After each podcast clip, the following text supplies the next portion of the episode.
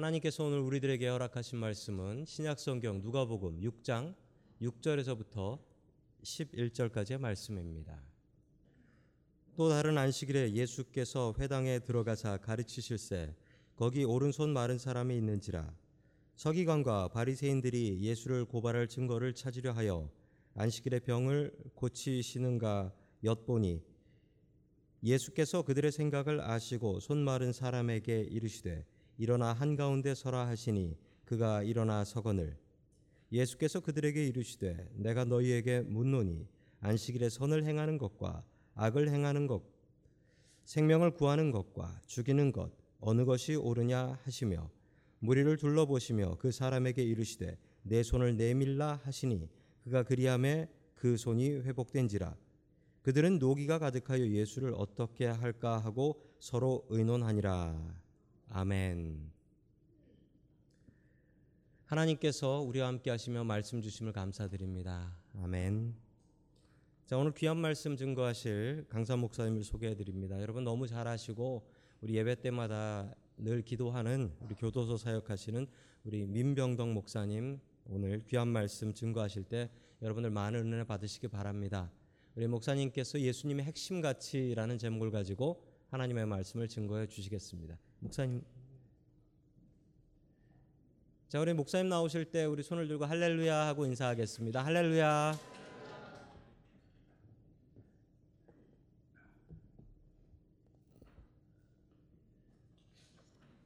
어, 저, 제가 오랜만에 예, 은혜 장로교회에 왔습니다. 제가 말씀을 나누기 전에 먼저 한두 가지 제가 아, 감사의 말씀을 전하고 우리 하나님 말씀을 함께 생각해 보도록 하겠습니다. 이 저희들이 그 저희 은혜 장로교회에서 늘 기도해 주신 것 감사 감사드립니다. 어, Grace Prison Ministry는 사실 저희가 한 6, 7년 전에 에, 제가 교도 사역을 시작하면서 설립한 소위 non profit organization입니다. 지금은 제가 할 수 없기 때문에 제 아내가 거기 디렉터로 책임자로 있습니다. 저희가 그 Grace Prison Ministry가 하는 그 사역은 크게 해서 두 가지입니다. 하나는 과거에 그 우리 생명의 말씀 여러분 그 QT 제가 그 교도소에서 큐티를 오랫동안 가르쳤기 때문에 그 큐티 제가 세미나 한 것을 들은 그 한인 재소자들 주로 한인 한인 재소자들이지만 그분들과 다른 분들에게 생명의 삶을 보내는 일을 지금도 계속하고 있습니다. 한 벌써 2010년부터니까 한 7년째 됐습니다. 우리 은혜 장로교에서 선교로 이렇게 보내주시는 것 주로 그 일에 쓰, 그 일에 쓰고 있습니다. 또 하나는 그 저희 그 제가 하는 사역 목사님 살리나스라고 이렇게 주보엔 해놨지만 사실은 솔레다드 State Prison입니다. 제 사역을 하는데 예, 저는 그러니까 아, 정확히 얘기하면 아, 캘리포니아 State 공무원 신분입니다. 근데 저희가 제가 사역을 하는데 일체 사역을 위해서 제 월급은 주지만 제 사역을 위한 모든 일체, 일체의 그런 예산이 없습니다. 그래서 모든 것, 뭐 책을 사거나 교재를 사거나 하다못해 성찬식 하는 것까지도 아, 제가 다 이 donation에 의지합니다. 그 일을 support하는 그 기관 중에 하나가 우리 Grace Prison Ministry입니다.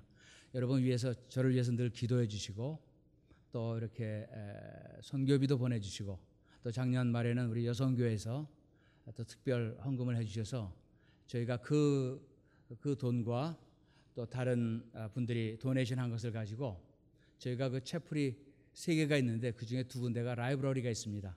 그 라이브, 라이브러리에 지나간 한 7, 8년 동안 책을 못 샀는데 작년부터 저희가 3개년 계획을 세워서 양쪽에 채플에 책을 살 수 있게 되었습니다. 정말 하나님의 그 섭리는 놀랍다고 생각을 합니다. 제가 그 일을 위해서 부탁한 일도 없고 아, 다만 기도하고 있었는데 우리 또 여성교회와 또 다른 분들이 협력해서 참 좋은 그런 책들을 이렇게 사서 비치할 수 있게 되었습니다. 그래서 이 자리를 통해서 먼저 제가 감사의 뜻을 전하고 하나님 말씀을 함께 나누도록 하겠습니다. 먼저 함께 잠깐 기도하겠습니다. 좋으신 하나님 은혜를 감사합니다. 오늘도 주님의 거룩하고 복된 날 이 자리에 오게 하시고 저희들이 함께 하나님을 예배할 수 있게 하시니 감사를 드립니다. 하나님 저희들이 하나님 말씀 앞에 이제 섭니다. 주님 이 시간 저희들의 심령을 만져주시고 주님께서 주시는 귀한 말씀을 저희들이 듣게 하시고 그 말씀을 우리의 삶에 적용하는 복된 시간 되게 하여 주옵소서. 말씀을 전하는 자나 듣는 자 모두에게 성령의 충만한 은혜를 주시기를 원하옵고 예수님 이름으로 기도합니다. 아멘. 이좀 마이크 시스템이 제가 좀 익숙지가 않아서 좀 이상하네요. 이 저나 여러분 우리 모두는 사실은 어떤 가치에 의해서 움직입니다. 오늘 여러분들이 이 자리에 오신 것도 어, 여러분이 그 뭐 들러 나가실 수도 있고 뭐 여러 가지 밖에 또 일도 하실 수 있고 또 집안 일도 보실 수 있지만은 이 시간 여러분이 이 자리에 나오신 것은 여러분에게 하나님을 경외하는 마음, 하나님께 예배드리고자 하는 마음, 신앙이 여러분에게 중요한 가치가 가치가 있기 때문에 여러분이 이 자리에 나오셨습니다. 사실 우리가 날마다 생활하고 있는 일상생활 가운데서도 행동하는 것들도 우리가 별로 의식하고 있지 못합니다. 그러나 사실은 우리의 일, 일거수 일투족, 우리의 모든 행동과 삶의 모습을 보면 그 밑에 깔려 있는 것은 우리가 어떤 일의 가치를 갖고 있느냐, 그 우리가 갖고 있는 가치에 따라서 우리가 행동하고 움직이고 살고 있다는 것을 알고 있, 어, 알게 됩니다. 오늘 저는 여러분과 함께 예수님의 핵심 가치가 무엇인지 오늘 주신 말씀을 통해서 함께 생각해 보고 함께 배워가는 그런 시간이 되었으면 합니다.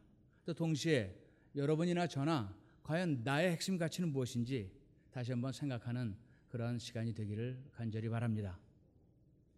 예, 오늘 저희들이 함께 읽은 말씀은 안식일에 예수님께서 마른 손을 그 가진 사람을 고치셨다.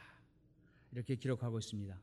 오늘 이 사건은 오늘 우리가 읽은 누가복음에도 있지만은 사실은 마태복음에도 기록되어 있고 마가복음에도 기록되어 있습니다. 이 일은 예수님께서 행하신 많은 치유와 기적의 사건 중에 하나입니다. 그런데 그 일이 성경에 기록된 데는 이유가 있습니다. 왜냐하면 그 일이 안식일에 일어났기 때문입니다. 예수님이 평소에 관습대로 어느 안식일에 그, 그 저희 회당에 가셨습니다. 평소에 관습은 그곳에서 가르치시기도 하고 그런 일인데 그날 거기서 손 마른 사람을 보시고 그 사람을 고치신 그런 사건입니다.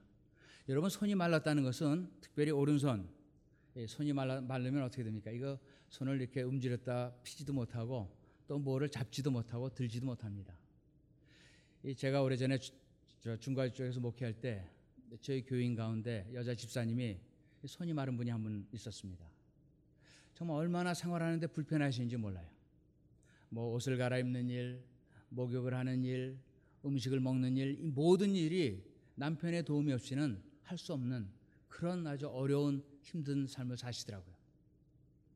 오늘 성경에 나온 이 누가복음에 나온 이분이 선천적으로 태어날 때부터 손이 말랐는지 아니면 나중에 장성해서 어떤 뇌졸중이나 다른 질병에 의해서 그렇게 됐는지 그건 알 수 없습니다.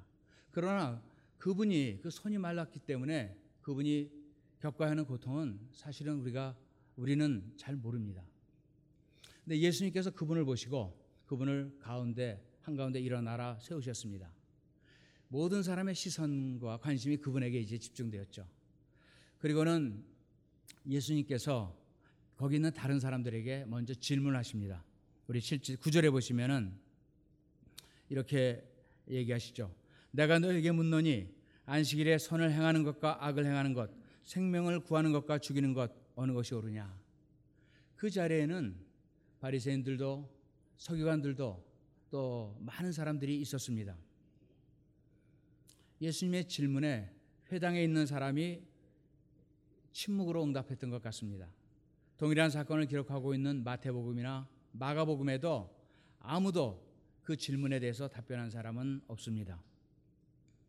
주님은 그 침묵하고 있는 가운데 가운데 그 손 마른 사람을 이제 고치십니다. 우리 10절에 보시면은 무리를 둘러보시고 그 사람에게 이르시되 내 손을 내밀라 하시니 그가 그리함에 그 손이 회복된지라. 이 사건은 우리에게 예수님은 어떤 핵심 가치를 갖고 사역을 하셨는지 또 그 자리에 있던 바리새인이나 서기관들은 과연 어떤 가치를 가지고 살고 있는지 두 그 아주 비교되게 잘 우리에게 보여줍니다. 먼저 우리가 예수님의 핵심 가치가 무엇이었는지 한번 생각해 보도록 하겠습니다. 그날 치유받은 그 손 마른 사람을 한번 생각해 한번 생각해 보기로 하십시다. 그분이 예수님의 제자가 아닙니다. 그죠? 또 그 전에 만난 적이 있었던 사람도 아닌 것 같습니다. 그분은 그날 안식일을 지키기 위해서 그날 회당에 온 그런 사람이었습니다. 그분이 그날 예수님을 만날 것을 기대하고 오지도 않았습니다. 더군다나 예수님이 자기를 고쳐줄 것은 상상도 하지 못했습니다. 아니, 그분은 예수님께 나를 고쳐주십시오라고 간청한 일도 없는 사람입니다. 그러나 그날 그분이 그 자리에 있었기 때문에 그분은 그 손을 고쳐받을 수 있었습니다. 한 가지 이유는 그날 주님이 계신 그 자리에 있었기 때문에 그분이 치유받았습니다. 저는 이 말씀을 보면서 이런 생각을 해보았습니다. 정말 우리가 주님이, 주님이 계신 그 자리에 있기만 한 것도 복이구나. 정말 주님이 그 자리에 있을 때 주님과 함께 그 자리에 있는 것 그 자체가 복이었다. 이런 생각을 해봅니다. 그런데 그날 예수님께서 그 사람을 고쳐주신 가장 근본적인 이유는 예수님이 그 사람을 보시고 긍휼의 마음을 느끼셨기 때문입니다. 손 마른 사람의 고통, 그 사람의 좌절, 그, 그것을 바라보시면서 주님의 마음 깊은 가운데 그분에 대한 긍휼의 마음이 솟아났기 때문입니다. 다시 말하면 주님의 마음 가운데 긍휼이 가장 큰 핵심 가치였습니다. 한번 이제 그날 그 자리에 있었던 서기관들과 바리새인들을 한번 생각해 보기로 하겠습니다. 그들은 달랐습니다. 그들의 마음에는 법과 규례가 가장 큰 핵심 가치였습니다. 그날 그들의 관심은 손 마른 사람이 고쳐졌냐 아니냐가 아니라 안식일의 법과 규례가 지켜졌냐 아니냐 거기에 그분들의 관심이 있었습니다.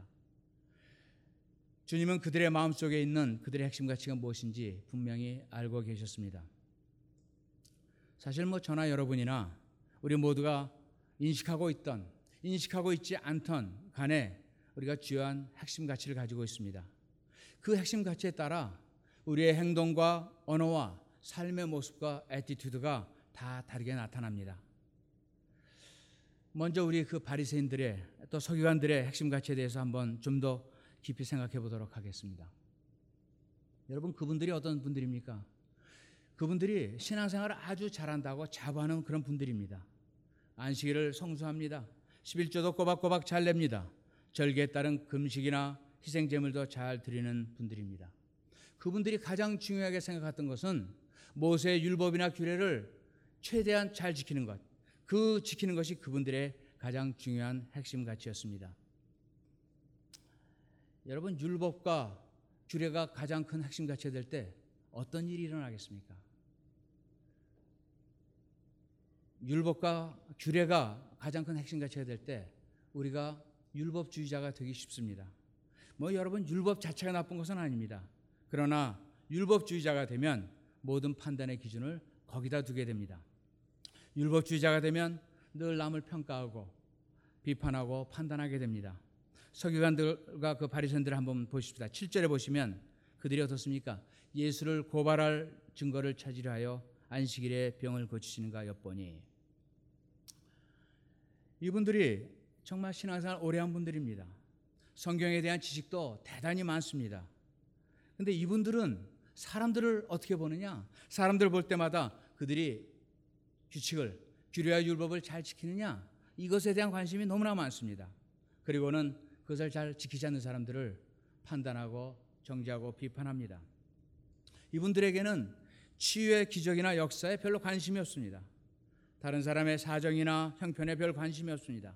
다른 사람의 치유와 회복에 감동되지도 않습니다. 여러분 한번 생각해 보세요. 손 마른 사람이 고쳐진 것 얼마나 놀라운 일입니까? 얼마나 축하하고 기뻐해야 될 이야기입니까? 오늘 성경 말씀을 보면 거기에 아무런 일이 일어나지 않았습니다. 만약 긍휼의 마음을 갖고 있다면 아픈 사람이 회복되고 병든 자가 치유되고 마른 손이 회복되는 것을 보면 어떻게 반응하겠습니까? 하나님을 찬양하고 하나님께 감사하고 회복된 사람을 축하하고 함께 기뻐하고 즐거워하지 않겠습니까? 그러나 그 마음의 율법과 계명을 가장 중요하게 여기는 사람은 회복과 치유의 일은 보이지 않고 오직 법과 규례만 보게 되기 때문에 그들은 법을 어긴 자에 대한 비판과 분노, 또 법을 어긴 자를 어떻게 처벌하실 것인가 그런 데 대해야만 관심이 있게 됩니다. 예수님이 그 사람을 고쳐 주신 것은 딱 한 가지 이유. 불쌍한 마음. 그 그분을 그분을 향한 긍휼의 마음이 있기 때문이었습니다. 여러분, 여러분 긍휼이 무엇입니까? 우리 긍휼 그러면 어, 영어로 우리가 보통 컴패션이라고 부르죠. 긍휼 그러면 먼저 체리티를 아마 생각하게 될 거예요. 자선을 생각하게 됩니다. 가난하고 연약한 사람을 보면 불쌍한 마음이 들고 그들을 돕고 싶고 그런 마음이 생기지 않습니까? 그게 우리가 일반적으로 얘기하는 긍휼입니다. 그런데 좀 더 깊이 생각해 보면 긍휼이 단순히 거기에 끝나는 것이 아니라 긍휼은 하나님의 마음이라는 것입니다. 그죠? 하나님의 성품입니다. 긍휼은 사랑의 마음이 있을 때 생기는 것이 바로 긍휼입니다. 긍휼은 사랑이 밖으로 드러나는 모습이 바로 긍휼입니다. 주님이 이 땅에 오신 이유 바로 그 긍휼 때문입니다. 만약 하나님께서 긍휼이 없었다면 주님께 이 땅에 주님이 이 땅에 오시지 않습니다. 또 만약에 주님이 긍휼의 마음이 없었다면 주님이 우리를 위해서 십자가에 죽으실 필요가 없습니다. 그러나 하나님께서 이 땅에 있는 연약한 인간들을 바라보시고 긍휼의 마음이 있었기 때문에 그 독생자 예수 그리스도를 이 땅에 보내셨습니다. 또 그 이 땅에 오신 예수 그리스도께서 긍휼의 마음이 있으셨기 때문에 십자가에 못 박혀 돌아가실 수 있었던 것입니다.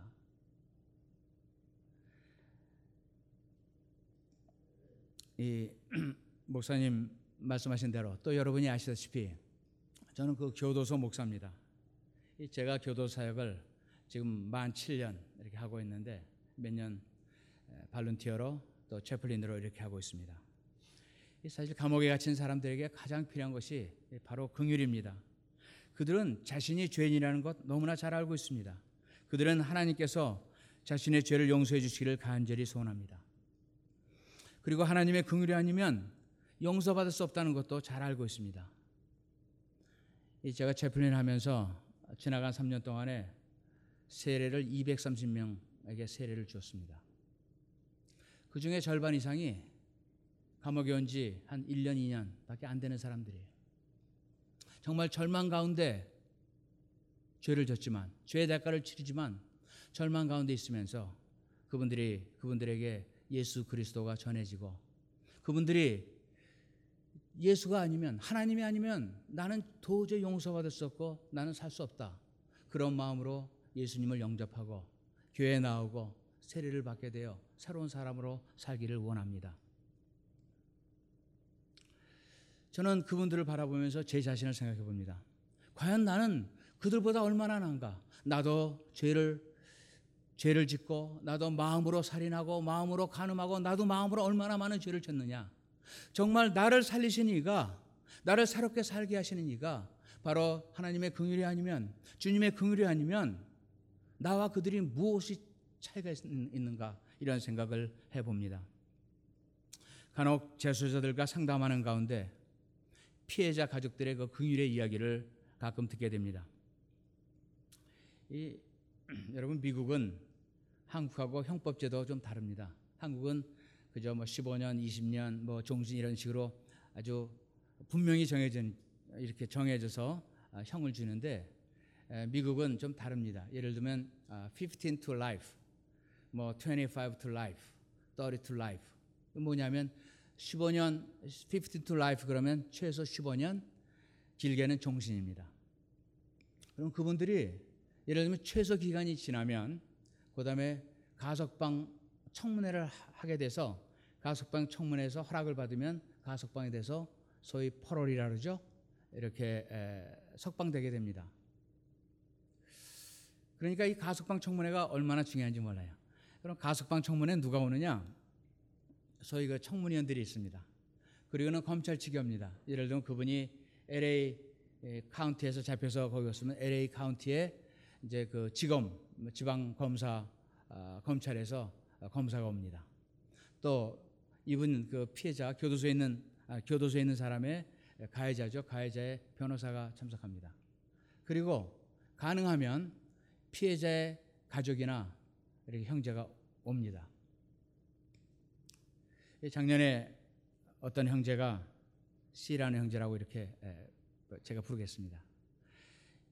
이 형제가 18세에 살인을 하고 감옥에 35년 감옥에 있었습니다.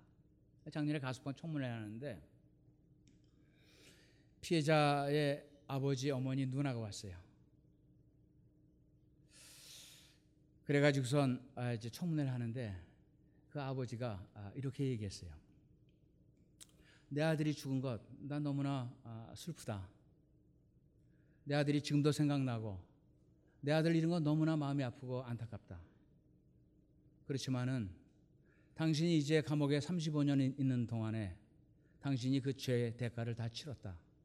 그래서 우리 가족은 당신을 용서하기로 했다. 당신이 이제 35년이 지났지만 이제 밖에 나가서 다시 새롭게 새로운 삶을 살았으면 좋겠다. 이렇게 가족들이 피해자 가족이 했습니다. 정말 그 시간이 저는 이제 그 장소에 뭐 들어갈 수 없습니다. 그러나 거기 참석한 사람들의 이야기를 또 나중에 그 속기록 같은 게 있어서 볼 수 있는데 정말 그 자리가 정말 은혜의 장소였다고 그래요.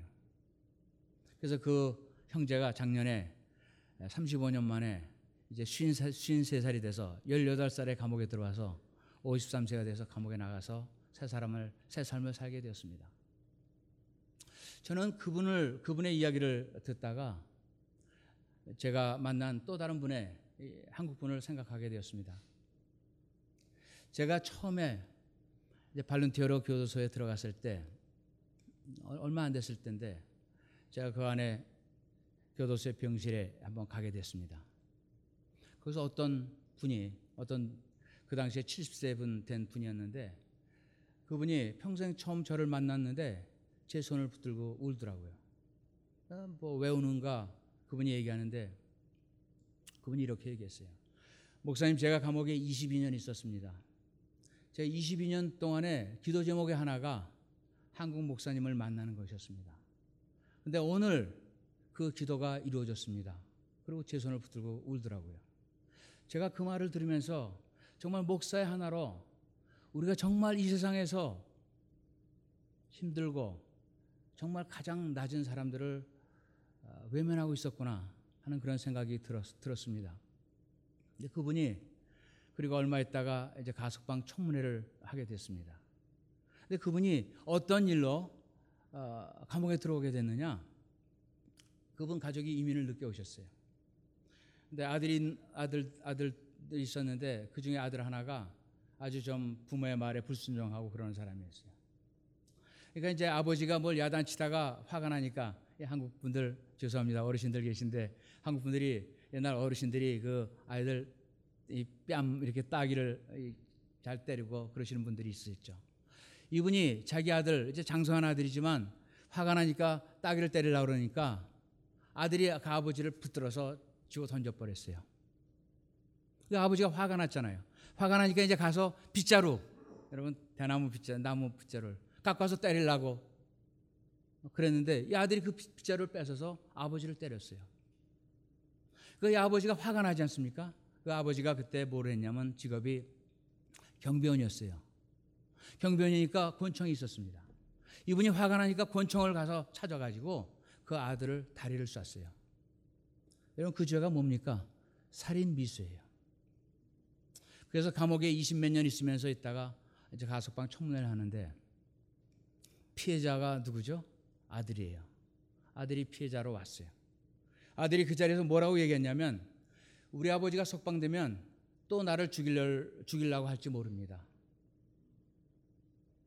이 아버지는 자기가 감옥에 들어온 다음에 아이들한테 수없이 수없이 편지 썼대요. 그리고 자기 잘못했다. 용서해달라. 그래서 많은 시간 동안에 자기는 자기의 아, 자녀들이, 자기 아들이 자기를 용서했을 것으로 믿었다는 거예요. 근데 그 아들이 이 아버지가 나오면 내 생명이 위험합니다. 쉽게 얘기하면 이런 얘기잖아요. 석방이 안 됐어요. 그 청문회가 지난 다음에 저를 만났는데 이 아버지가 아주 낙심이 돼가지고 완전히 사람이 이렇게 허물어졌어요. 그리고 1년을 더 못 살고 감옥에서 감옥에서 돌아가셨어요. 저는 우리가 긍휼의 마음은 갖기 위해서는 용서하지 않으면 할 수 없죠. 우리가 요한복음 8장에 보면 그 가나마다 잡힌 여인의 이야기가 있지 않습니까? 저는 그 사건이 그 기록이 정말 예수님의 모습을 다시 한번 우리에게 보여줍니다. 가늠한 여인을 놓고 서기관들과 바리새인들이 예수님께 묻지 않습니까? 뭐라고 묻습니까? 거기에 요한복음 8장 5절에 보면 모세는 율법에 이러한 여자를 돌로 치라 명하였거늘 선생은 어떻게 말하시겠나이까? 그들에게 주님이 뭐라고 그러십니까? 너희 중에 죄 없는 자가 먼저 쳐라. 그렇게 말씀합니다. 그러니까 사람들이 양심의 가책을 받아서 하나씩 둘씩 다 그 자리를 떠나고 맙니다. 그때 예수님께서 마지막으로 예수님께서 그 여인하고 둘만 남았을 때 예수님이 그 여인에게 뭐라고 말씀하십니까? 이 나도 너를 정죄하지 아니하노니 다시는 죄를 범하지 말라 이렇게 말씀하십니다. 이것이 바로 긍휼의 방법입니다. 예수님의 방법은 정죄와 비판의 방법이 아니라 긍휼의 방법을 통해 사람의 생명을 살리십니다. 사실 사랑과 법 우리가 늘 이렇게 부딪히는 문제인데 긴밀한 관계가 있습니다. 만약에 법이 없는 사랑은 어떻게 됩니까? 방탕하게 됩니다. 또 무질서하게 됩니다. 반대로 사랑에 기인하지 않은 법은 정말 무섭고 또 사람을 학대하게 된 그런 결과가 나옵니다. 특별히 지도자에게 긍휼의 마음이 없을 때 그 사회가 얼마나 고통을 당하는지 여러분 아시지 않습니까? 우리 지나간 몇 년 동안에 시리아에 수백만 명의 난민이 생겼습니다. 왜? 지도자의 그 지도자 하나가 잘못되었기 때문에 그렇습니다. 보통 우리가 좋은 지도자를 어떻게 판단하느냐 할 때 그 퀄리피케이션으로 대개 5C를 얘기합니다. 5C. 첫 번째는 뭐냐면 좋은 지도자가 되려면 콜이 있어야 된다. 콜. 콜이 뭐냐면 소명이에요. 하나님께서 나를 이 자리에 이런 리더가 되도록 하나님께서 나를 부르셨다는 소명, 콜이 있어야 돼요. 그죠? 두 번째는 그 콜에 대해서 주여 내가 여기 있나이다 라고 하고 자기 커미트먼트가 있어야 돼요. Commitment. 그건 나의 헌신과 결단입니다. 내가 하나님 그렇게 살겠습니다. 그 일을 하겠습니다. 라는 commitment가 있어야 돼요. 세 번째는 뭐가 있어야 되냐면 competence. 능력이 있어야 돼요. 여러분 한 지도자가 되려면 그, 그 그룹이 작건 크건 국가건 교회건 어떤 사회건 능력이 있어야 됩니다. Competence. 만약에 능력이 없으면 우리 한국에서 보지 않았습니까? 그죠? 능력이 없는 지도자는 지도자로서 자격이 없습니다. 네 번째는 우리가 캐릭터. 이 사실 좋은 좋은 지도자는 인격이 돼야 돼. 그죠? 인격이 안 된 지도자 참 힘들죠. 근데 다섯 번째 중요한 덕목 중에 다섯 번째는 컴패션. 여러분 긍휼이 없는 지도자 얼마나 백성을 힘들게 하고 자기 소속된 사람들을 힘들게 하는지 모릅니다.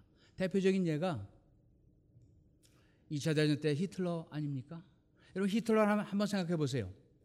본인은 그 사람은 본인은 하나님의 콜이 있었다고 믿습니다. 그리고 자기 커미트먼트를 합니다. 또 능력이 있습니다. 그렇죠? 인격 안 돼 있죠. 컴패션 긍휼의 마음 없습니다. 결과가 어떻게 되었습니까? 600만이라는 유대인들을 죽였습니다. 우리는 그 600만의 유대인을 죽인 것 생각하지만 자기 국민은 몇 명을 죽였는지 아세요? 2차 대전 때 독일 국민이 군인과 일반인을 포함해서 800만 명이 죽었습니다. 한 지도자가 컴패션, 긍휼의 마음이 없으면 그렇게 힘들게 하는 거예요. 저는 요즘 미국을 보면서 그런 생각이 또 듭니다. 정말 가난하고 힘든 이민자들, 그런 사람들에게 대한 긍휼의 마음이 없을 때 이 사회가 지금 어떻게 되어가고 있는가 그런 마음으로 안타까운 마음이 들기도 합니다. 여러분 저나 여러분 여기에 계신 우리 많은 분들 우리가 신앙생활 오래 한 분들이 많지 않습니까? 우리가 신앙생활을 오래 하면서 성경 지식이 깊어지고 하나님의 말씀대로 살려고 애를 씁니다. 그러나 그런 가운데 한편으로는 또 우리의 마음이 굳어지기도 쉽습니다. 초신자들을 비판하고 평가하기 쉽습니다. 믿음이 연약한 사람들을 이해하고 포용하기보다는 그들을 가르치려고 생각하고 비판하기도 합니다. 특별히 죄를 지은 사람들에게는 잘못한 사람들을 잘 용서하지 못합니다. 자기도 모르게 율법주의자로 변해가기가 쉽습니다. 여러분 남을 정죄하고 비판하기는 쉽습니다. 그러나 비판과 정죄는 절대로 하나님의 방법이 아니라는 것을 여러분 기억하시기 바랍니다. 정죄와 비판은 세상의 방법입니다. 하나님의 방법은 긍휼의 방법입니다. 하나님의 긍휼이 예수 그리스도를 이 땅에 오시게 하였습니다. 예수 그리스도의 긍휼이 우리를 죽음에서 구원해 내셨습니다. 주님의 긍휼로 인해서 저나 여러분이 다 새로운 삶을 살게 되었고 영생의 소망을 얻게 되지 않았습니까? 제가 여러분에게 한 가지 묻고 싶습니다. 여러분의 핵심 가치는 무엇입니까? 어떤 분들 이 교회는 그런 분들 안 계시리라 믿습니다만은 정말 돈을 벌기 위해서 수단과 방법을 다 안 가리는 분들이 있어요. 그분의 핵심 그분들의 핵심 가치는 물질입니다. 그렇죠? 또 높은 자리를 얻기 위해 정말 온갖 수단과 방법을 가리지 않는 분들이 있습니다. 그분들의 핵심 가치는 무엇입니까? 권력이 그분들의 핵심 가치입니다. 또 인기를 얻기 위해서 밤낮으로 애쓰는 사람, 인기나 명예가 그분들의 핵심 가치입니다. 여러분, 물질이 나쁜 건 아닙니다. 권력이 나쁜 건 아닙니다. 명예가 나쁜 건 아닙니다. 그러나 그것이 나의 최고의 가치가 될 때 그 가치는 나로 하여금 하나님을 멀리하게 하고 나를 잘못된 길로 인도한다는 것을 여러분 기억하셔야 합니다. 저는 저와 여러분의 삶을 이끌어가는 가장 중요한 핵심 가치가 바로 긍휼이기를 소원합니다. 하나님의 마음을 품은 사람, 하나님의 사랑을 마음에 품고 사는 사람, 주님의 긍휼이 늘 넘치는 사람, 그런 사람이 되기를 소원합니다. 가정에서, 직장에서, 교회에서, 사회에서 늘 긍휼의 마음을 품고 살아갔으면 좋겠습니다. 그런데 그것이 그냥 되는 것은 아닙니다. 여러분 의도적으로 선택하셔야 돼요. 아까 얘기한 법과 사랑 마찬가지로 우리가 사랑과 정의 이렇게 표현할 수 있습니다. 여러분 사랑이냐 정의냐 언제나 먼저 사랑을 선택하기로 여러분 결단하셔야 됩니다. 산상수훈 가운데 예수님께서 이렇게 말씀하시지 않습니까? 긍휼히 여기는 자는 복이 있나니 긍휼히 여김을 받을 것이며 여러분 이 말씀이 저나 여러분이나 우리 다 하나님의 긍휼이 필요한 사람입니다. 그렇죠? 여러분 가운데 하나님의 긍휼이 필요 없다고 생각하시는 분 계십니까? 그런 분 아마 안 계실 겁니다. 최소한 여기 계신 분들은 그렇게 생각 안 하실 거예요. 밖에 계신 분들은 그렇게 생각하실 거예요. 뭐 내가 내 삶으로도 충분한데 예? Why do I need it? 이렇게 생각할 분 계실지 몰라요. 그러나 예수 그리스도를 믿는 우리에게는 우리가 하나님의 긍휼이 우리에게 얼마나 필요한지 압니다. 오늘 우리 아까 메리주 권사님 모친께서 이제 하나님 나라에 가셨는데 정말 우리가 언젠가는 다 이 땅을 떠나게 됩니다. 여러분 우리가 이 땅을 떠날 때 우리에게 영생의 소망이 여러분이 이 땅에서 잘 사셔서 정말 훌륭하셔서 정말 완전하셔서 영생이 우리에게 주어지는 것 아닙니다. 하나님께서 우리에게 주시는 영생은 한 가지 이유 하나님의 긍휼하심 때문에 우리에게 주어지는 것입니다. 저는 그 긍휼이 바로 하나님의 방법입니다. 여러분 긍휼은 다른 사람에게 소망을 줍니다. 긍휼은 사람을 변화시킵니다.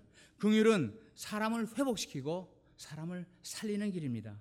저는 오늘 여러분들께서 여러분의 마음속에 가지신 핵심 가치가 무엇인지 한번 다시 한번 생각하시고 또 긍휼을 여러분의 핵심 가치로 굳게 붙들고 긍휼을 베푸시는 삶, 또 사랑이냐 정이냐 언제나 사랑을 먼저 선택하는 그런 귀한 하나님의 백성이 되시기를 주의 이름으로 축원합니다.